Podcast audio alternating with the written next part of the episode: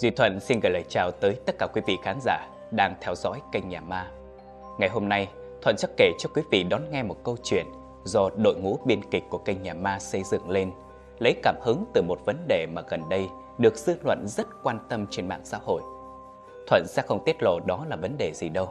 Quý vị hãy chú ý lắng nghe hết câu chuyện này để biết vấn đề được đề cập tới là gì nhé. Mời quý vị đến với câu chuyện ngay sau đây.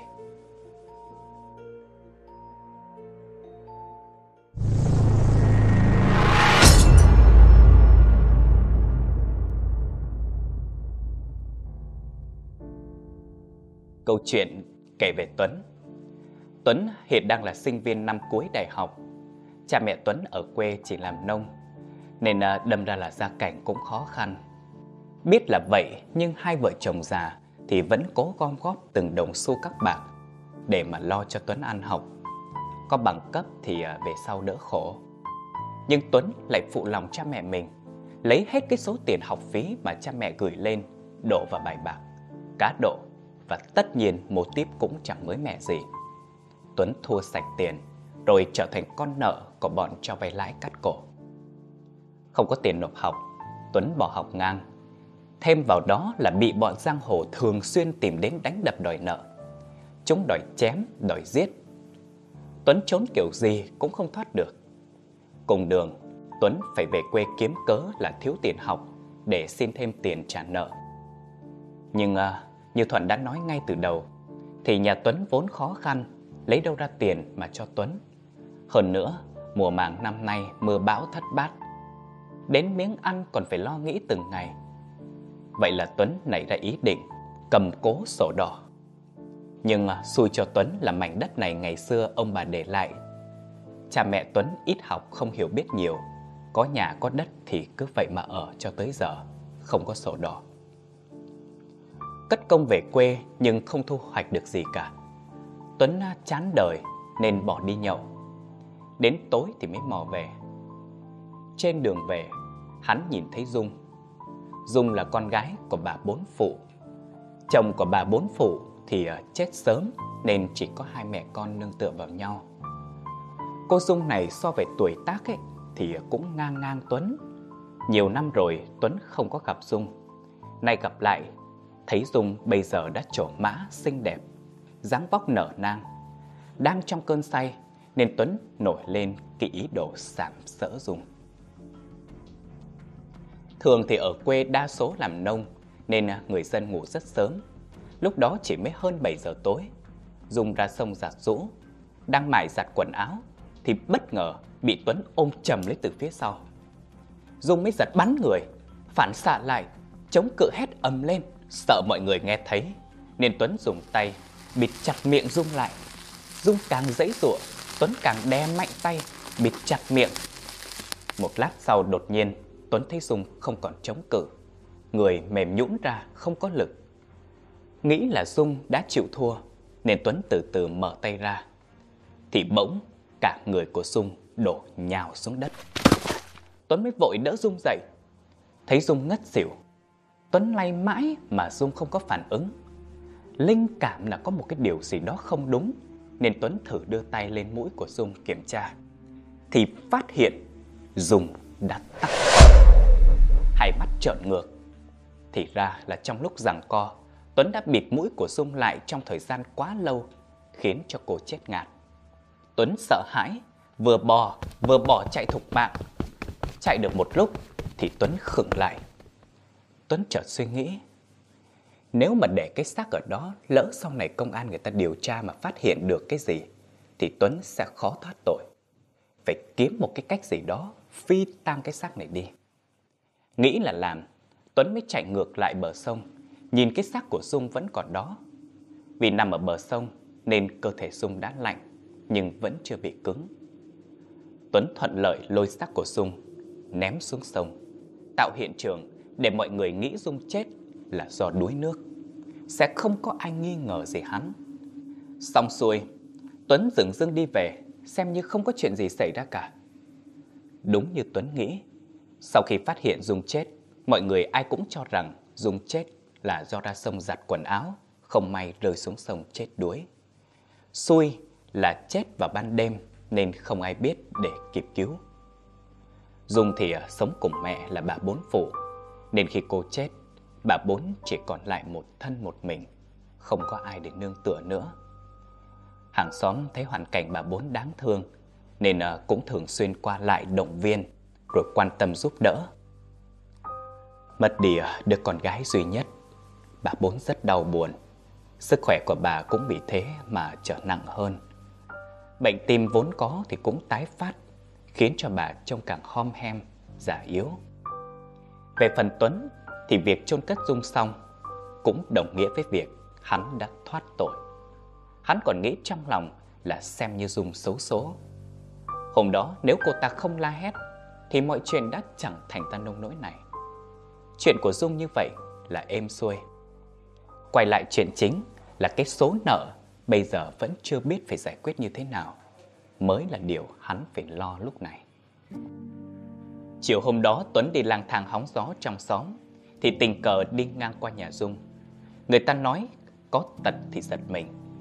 Tuấn khúm núm nấp sau một thân cây nhìn vào nhà Dung xem tình hình như thế nào. Thì thấy trong nhà khói hương nghi ngút.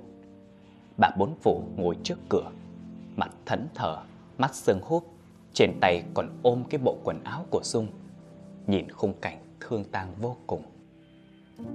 Chuyện sẽ không có gì nếu như tối hôm đó Tuấn không vô tình lướt Facebook.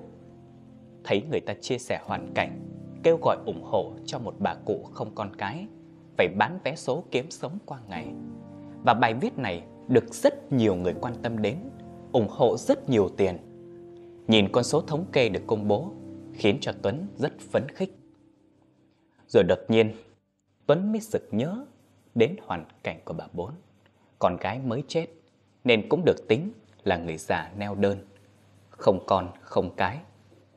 Không có ai chăm sóc, lại bị bệnh nữa. Nếu chia sẻ hoàn cảnh của bà bốn không chừng sẽ kêu gọi được nhiều tiền ủng hộ. Đến lúc đó, chỉ cần chia cho bà bốn một khoản nhỏ cho có là mọi chuyện sẽ dễ dàng chót lọt. Nghĩ là làm. Ngay sáng ngày hôm sau, Tuấn lấy lý do đi viếng để đến nhà của Dung.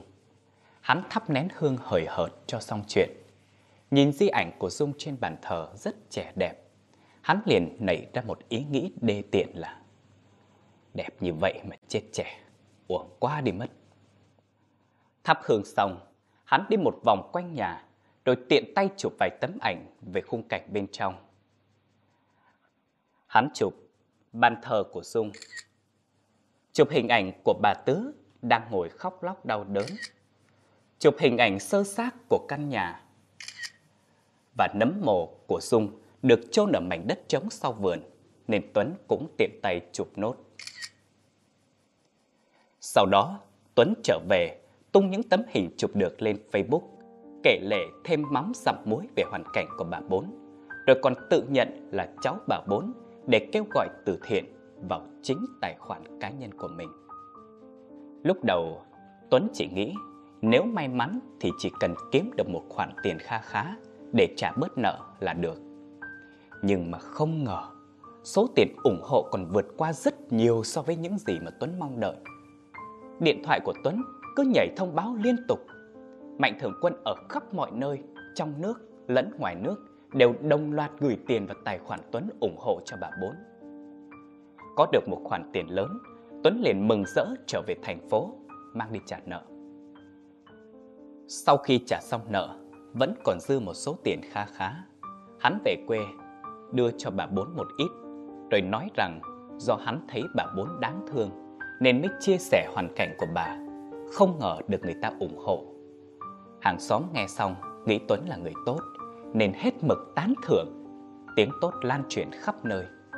Số tiền còn lại thì Tuấn thuê một phòng trọ mới khang trang hơn để ở, rồi tiếp tục lao vào ăn chơi, cờ bạc, cá độ. Hắn không phải lo lắng về chuyện tiền bạc, vì mỗi ngày hắn đều nhận được tiền ủng hộ. Tuy nhiên, mọi chuyện lại không đơn giản như Tuấn nghĩ. Hắn vui vẻ chưa được bao nhiêu ngày, tai họa liền ập xuống. Có một hôm, chắc khoảng tầm hơn 11 giờ, Tuấn đi đánh bài về muộn, hắn mới mò đi tắm. đang tắm thì nghe tiếng chuông điện thoại. Đang tắm giờ lại đi về muộn. Hắn mệt nên cứ kệ để điện thoại reo. Nhưng chuông điện thoại thì cứ reo liên tục liên tục. Thấy điện thoại reo không ngừng, hắn bắt đầu sốt ruột. Với vội cái khăn đi ra ngoài, hắn nhăn nhó miệng lào bảo. Giờ nay rồi còn gọi âm cả lên, phiền phức. Khi Tuấn vừa bước ra thì cũng là lúc tiếng chuông điện thoại tắt hẳn. Hắn ngồi xuống giường với tay, cầm điện thoại lên xem là ai gọi thì không thấy hiển thị bất kỳ một thông báo gọi nhỡ nào cả. Hắn nghĩ tới nghĩ lui. Chẳng lẽ là mình nghe nhầm? Ủa, nhưng mà tiếng nhạc chuông điện thoại rõ ràng là của mình, còn nghe phát ra từ trong phòng. Sao điện thoại lại không có thông báo? Cầm điện thoại một lúc, hắn cứ thấy điện thoại của mình sao hôm nay có cái gì đó lạ lạ. Nhìn chăm chăm màn hình điện thoại, hắn bỗng giật mình khi phát hiện màn hình khóa đã được thay bằng hình bàn thờ của Dung. Còn màn hình chính thì thay bằng hình mộ của Dung. Hình này chính là hình mà hắn chụp lần trước khi vào nhà Dung. Hắn ném điện thoại, cũng không đổi màn hình khóa, tiếp tục đi tắm. Sáng hôm sau, sau khi ngủ dậy, hắn với tay lấy điện thoại đọc. Mơ mơ tỉnh tỉnh, vừa mở điện thoại lên thì hắn hốt hoảng đánh rơi cả điện thoại vào mặt. Khi thấy trong điện thoại hiện lên khuôn mặt Dung trắng bệch, đầu tóc ướt sũng, mặt giận dữ nghiến răng, hai mắt đen sì không nhìn thấy lòng trắng. Hắn tỉnh cả ngủ, giật mình nhảy phóc ra khỏi giường. Hắn đứng cách xa điện thoại 2 đến 3 mét, không dám lại gần. Một lúc lâu sau chấn tĩnh, hắn mới mon men đến bật điện thoại lên kiểm tra thì không thấy gì nữa. Màn hình điện thoại lúc này đã quay về màn hình cũ mà hắn cài đặt trước đó, chứ không phải hình bàn thờ và mộ của Dung như tối hôm qua. Tuấn là một cậu thanh niên mới lớn, chưa tốt nghiệp đại học, vẫn còn cái gì đó ngông cuồng, không sợ trời, không sợ đất, nên đâm ra Tuấn cũng không tin mấy chuyện tâm linh. Về chuyện xảy ra tối hôm qua đến bây giờ, Tuấn cũng không có suy nghĩ gì liên quan đến ma quỷ. Hắn chỉ nghĩ đơn giản là điện thoại hỏng, còn việc nhìn thấy Dung trong điện thoại thì có lẽ là do chưa tỉnh ngủ nhìn lầm. Sẵn có tiền trong người, Tuấn đi mua hẳn một cái điện thoại đời mới. Nghĩ là mua điện thoại mới thì coi như xong chuyện. Nhưng đến tối, điện thoại lại tiếp tục reo và màn hình lại bị thay đổi. Mặc dù hình chụp cũ thì nằm trong máy cũ, nhưng máy mới vẫn bị đổi. Nhưng cứ đến sáng thì lại trở lại như bình thường một cách khó hiểu. Kỳ lạ hơn nữa là Tuấn còn liên tục nghe được tiếng chuông tin nhắn báo tiền được Mạnh Thường Quân chuyển vào tài khoản. Nhưng khi kiểm tra thì không hề thấy bất kỳ một thông báo nào và tài khoản cũng không được cộng thêm tiền. Những điều này cứ lặp đi lặp lại liên tục trong suốt một tháng trời. Chuyện tiếp theo xảy ra như thế này. Có một hôm, Tuấn nhận được một khoản kha khá từ Mạnh Thường Quân. Hắn vui vẻ đến quán karaoke chơi gái. Trong lúc đang ôm gái vui đùa, thì khi nhìn đến khuôn mặt cô gái, hắn điếng cả người khi nhìn thấy cô gái đang ôm lấy cổ mình, chính là Dung. Theo phản xạ, Tuấn xô mạnh, khiến cô gái kia ngã lăn xuống đất. Cô gái lúc này mới nhăn nhó kêu đau, lồm cồm bò dậy nhìn Tuấn vẻ trách móc. Tuấn bắt đầu dụi mắt. Nhìn kỹ lại một lần nữa thì không phải là Dung. Trời đến khoảng gần 12 giờ, Tuấn mới gọi tính tiền đi về. Trong người không có tiền mặt nên hắn đưa thẻ quẹt. Nhưng nhân viên quán quẹt mãi mà không được. Tuấn mới chuyển sang chuyển khoản. Nhưng lần này đến Tuấn cũng không chuyển được. Máy liên tục báo lỗi giao dịch. Lúc này, nhân viên quán nhìn Tuấn với một thái độ rẻ chừng, khó chịu. Sợ bị hiểu lầm không có tiền, nên Tuấn đưa điện thoại cho nhân viên kiểm tra tài khoản. Vừa nhìn thấy số tiền trong tài khoản, nhân viên quán rất tức giận và yêu cầu Tuấn trả tiền gấp vì trong tài khoản không hề có tiền. Tuấn kiểm tra lại tài khoản thì tiền vẫn còn nguyên, không mất một đồng nào. Hai bên xảy ra cự cãi Lời qua tiếng lại, cuối cùng Tuấn bị đánh một trận tơi tả rồi ném ra đường. Xe thì bị quán karaoke giữ lại. bao giờ trả xong tiền thì mới được lấy xe. Người ngợm Tuấn lúc đó toàn vết xước do bị đánh, mặt bầm tím, cả cơ thể đau nhức. Hắn cố đứng lên đi bộ khập khiễng cả một quãng đường dài, mãi mới tìm được cây ATM để rút tiền. Lúc đó cũng đã qua 12 giờ đêm, xung quanh không một bóng người. Tuấn mới thở phào và rút tiền. Vừa rút tiền mang ra chưa kịp cất bóp tiền, thì bị hai thanh niên đi xe máy ngang qua, giật mất. Tuấn mới phản ứng chạy theo không kịp, nên bị ngã nhào xuống đất, chảy cả mặt. Hắn tức tối bỏ dậy, tính đuổi theo, nhưng khi vừa ngẩng mặt lên, hắn nhìn thấy bên kia đường, phía đối diện mình là một cô gái. Quần áo cô ta mặc trông rất quen. Sự chú ý của Tuấn không còn nằm ở hai tên trộm nữa. Tuấn ngước lên nhìn xem đó là ai. Vừa nhìn đến gương mặt cô gái ấy, Tuấn đứng hình. Khi lại một lần nữa, nhìn thấy khuôn mặt của Dung. Quần áo trên người Dung, Tuấn cảm thấy quen mắt lắm. Bởi vì chính cái hôm mà Dung chết, cô đã mặc bộ đồ đó. Với cái bản tính không sợ trời, không sợ đất, càng không tin chuyện tâm linh, nên khi nhìn thấy Dung, Tuấn tỏ ra vô cùng tức giận, lao ngay về phía của Dung để xem rốt cục có phải ma quỷ không. Mà cho dù có là ma quỷ, hắn cũng không sợ. Dung đứng chỉ cách Tuấn khoảng hơn 5 mét. Đèn đường lại sáng. Vì khoảng cách này nên Tuấn nhìn thấy Dung rất rõ. Nhưng khi Tuấn vừa chạy được vài bước thì thân ảnh của Dung mở dần rồi biến mất ngay trước mặt của Tuấn. Khi Tuấn đến được chỗ Dung thì người đã không còn, chỉ thấy dưới đất đọng lại một vũng nước lớn. Tuấn bây giờ mới bắt đầu cảm thấy hoang mang, lo sợ. Sầu chối lại tất cả những chuyện kỳ lạ đã xảy ra trước đó. Cộng thêm bây giờ nhìn thấy Dung sờ sờ trước mặt. Tuấn không thể không tin là hồn ma của Dung đã tìm đến ám mình. Sau lần đó, trong lòng Tuấn cứ bất an không yên. Hôm sau, hắn mua bia về uống để tự chấn an mình. Uống được một lúc thì hắn bắt đầu say rồi đi ngủ. Vừa nằm xuống thì đột nhiên cửa phòng rầm một tiếng, như có ai đó dùng chân đá mạnh vào cửa từ bên ngoài. Đang nhức đầu nằm nghỉ, lại bị phá đám. Trong người sẵn hơi men, Tuấn phát tiết lên, ngồi bật dậy, nhìn ra cửa phòng. Định ra mở cửa xem là đứa nào phá. Thì chết chân khi thấy một thân người ướt sũng. Đó không ai khác, chính là Dung. Mắt Dung lồng lên, gần máu nổi rõ lên, in hẳn trên nền da trắng toát. Nhìn Tuấn căm thù. Dung thở mạnh đến mức hắn có thể nghe thấy cả tiếng thở tức giận của Dung dùng lướt thẳng đến phía Tuấn, biết đó là hồn ma của Dung đang quấy phá. Hắn điên tiết chửi rủa ầm ĩ cả lên. Mẹ kiếp cái con khốn! Mày đừng có tưởng mày vu xạ được tao. Tao không sợ mày đâu. Mày đừng hòng làm gì được tao. Cút đi! Mày cút cho tao! Hồn ma của Dung cười phá lên. Mạnh miệng là vậy, nhưng thực chất là Tuấn đang sợ hãi. Hắn vơ lấy gối, mền, mọi thứ trên giường ném liên tục về phía của Dung. Dung cười phá lên, gằn giọng. Mày, mày sẽ phải để để tội. Mày, mày sẽ phải trả, trả giá sớm thôi. Tao, sẽ không, không bao giờ buông tha cho mày. Không, không bao giờ. Không, không bao giờ. Dứt lời, hồn ma của Dung lướt xuyên vào tường rồi biến mất. Sau khi Dung đi, Tuấn càng ý thức rõ những gì Dung vừa nói chính là sự đe dọa.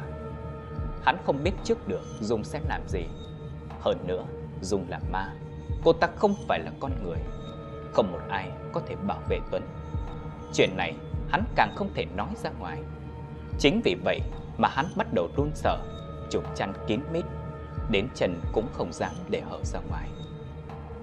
Vì vẫn trong cơn say, nên một lát sau là hắn bắt đầu ngủ lìm đi. Nhưng chưa được bao lâu thì giật mình tỉnh dậy, bởi vì trong lúc ngủ hắn cảm thấy tức ngực vô cùng, không thể thở được.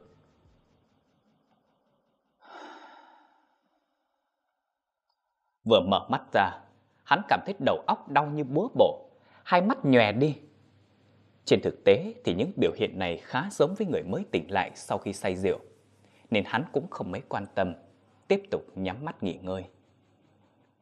Hơi thở tức giận của sung lại một lần nữa vang lên, nhưng lần này Tuấn nghe rất gần. Hắn mở chừng hai mắt ra, cố gắng nhìn rõ xung quanh thì chết điếng cả người khi thấy sung đang ngồi xếp bằng chém chệ trên ngực của mình. Hai bàn tay đang bấu chặt vào cổ của hắn. Đầu móng tay dính đầy đất đen xì. Tuấn có thể ngửi rõ thấy cái mùi bùn tanh. Mặt Dung lúc này đang đối mặt của Tuấn. Nước trên tóc của Dung nhỏ giọt xuống khắp mặt của hắn. Dường như biết Tuấn đã nhận biết được sự hiện diện của mình. Dung càng dùng sức bóp thật chặt cổ của Tuấn, khiến hắn không thở được. Mặt đỏ bừng lên. Mãi đến khi Mặt của hắn dần chuyển sang tím tái Dung mới buông tay ra Tuấn nằm dài thở gấp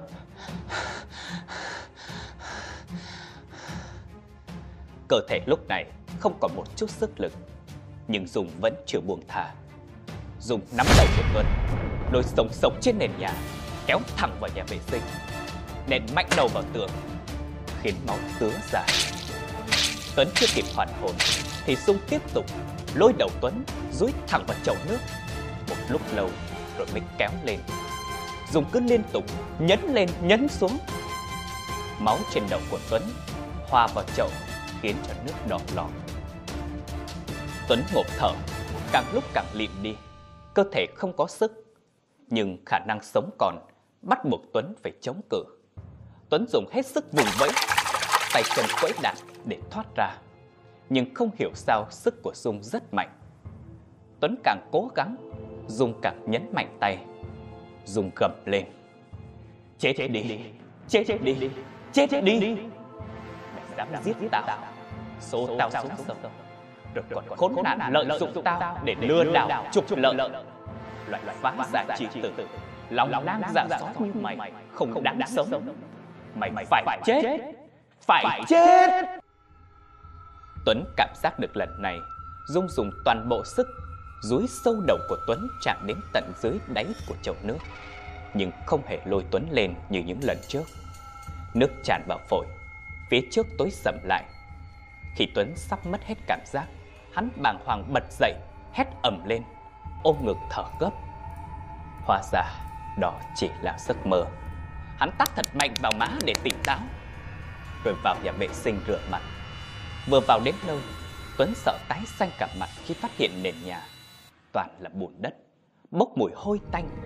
Chậu nước thì chuyển thành màu đỏ hồng. Tuấn sực nhớ ra, vội xoay gương thì phát hiện trên trán mình có một vết nứt lớn. Máu thì vẫn đang dì ra. Sợ hãi tột độ. Vậy những gì mà vừa xảy ra không phải là mơ. Tuấn bật tung cửa, lao ra ngoài, không dám về phòng nữa. Kể từ đó, Tuấn giống như bị ám ảnh. Hắn đi đến bất cứ đâu cũng có thể nhìn thấy mặt Dung.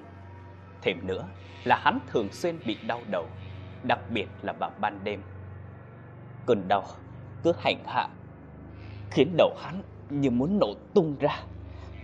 Đau đến mức... Đau đến mức mà hắn phải tự nện đầu của mình vào tường.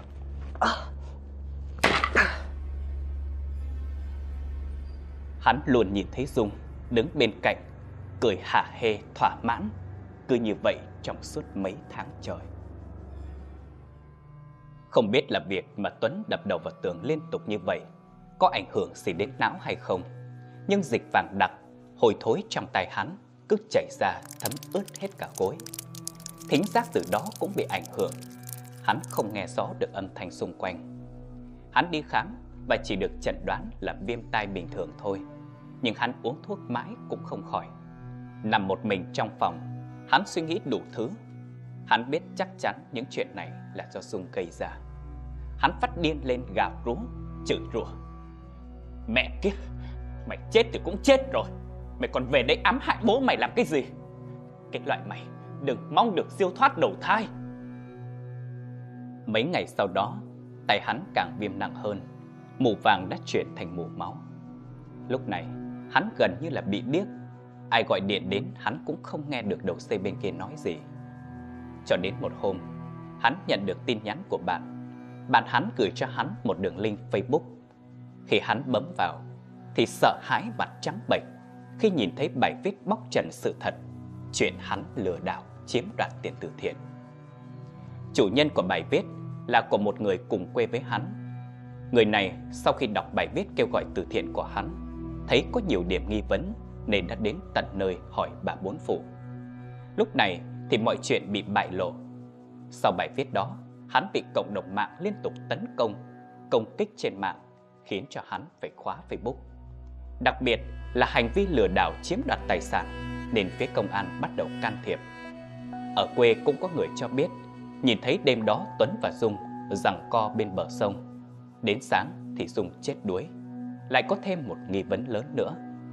Tất cả cùng một lúc ập đến khiến Tuấn trở tay không kịp. Biết là khó thoát thân nên Tuấn rút hết toàn bộ tiền trong thẻ ra để làm lộ phí bỏ trốn.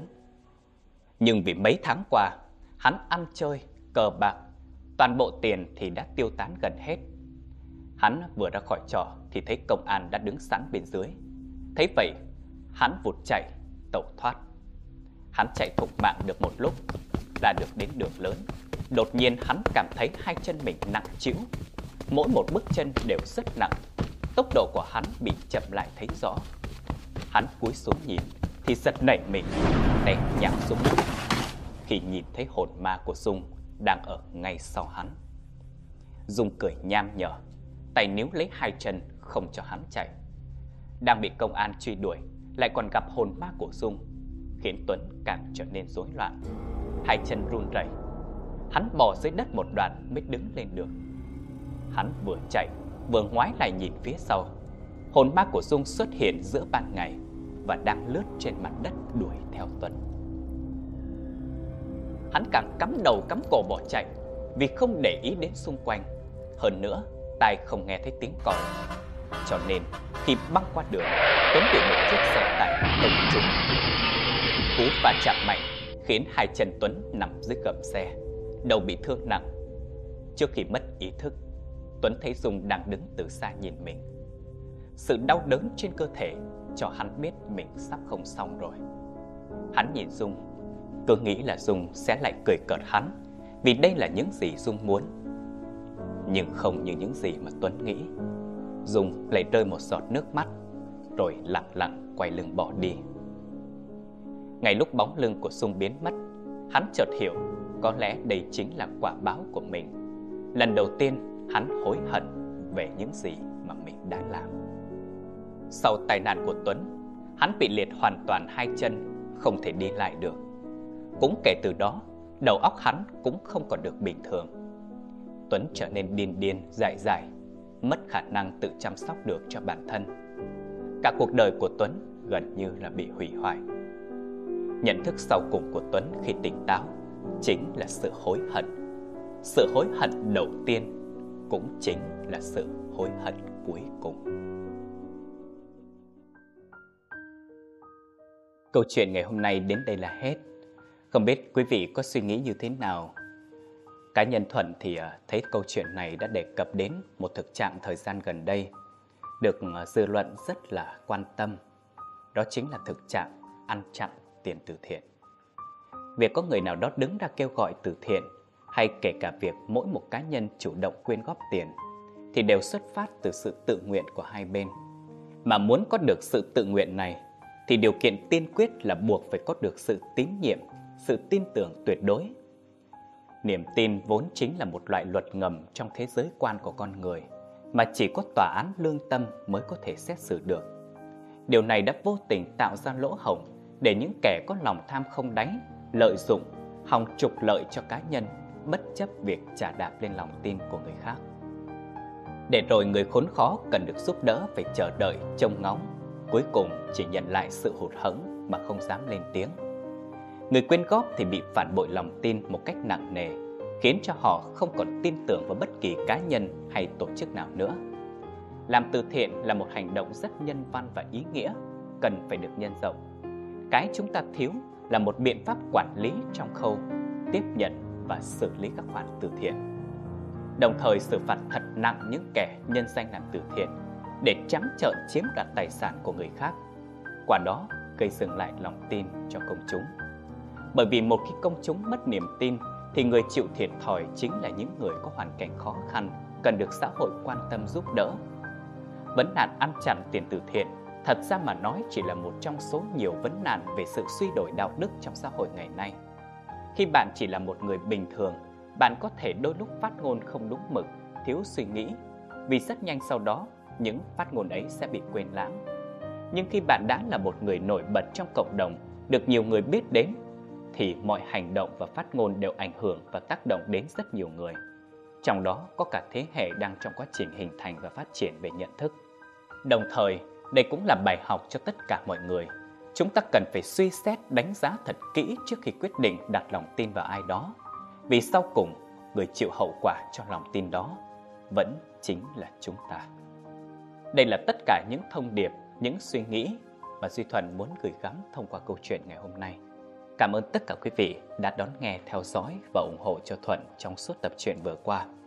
Hy vọng rằng quý vị hãy like, share và đăng ký kênh Nhà Ma. Đừng quên bấm chuông để nhận được những thông báo sớm nhất đến từ kênh Nhà Ma nha quý vị. Hẹn gặp lại tất cả quý vị vào số phát sóng tiếp theo. Xin chào và hẹn gặp lại.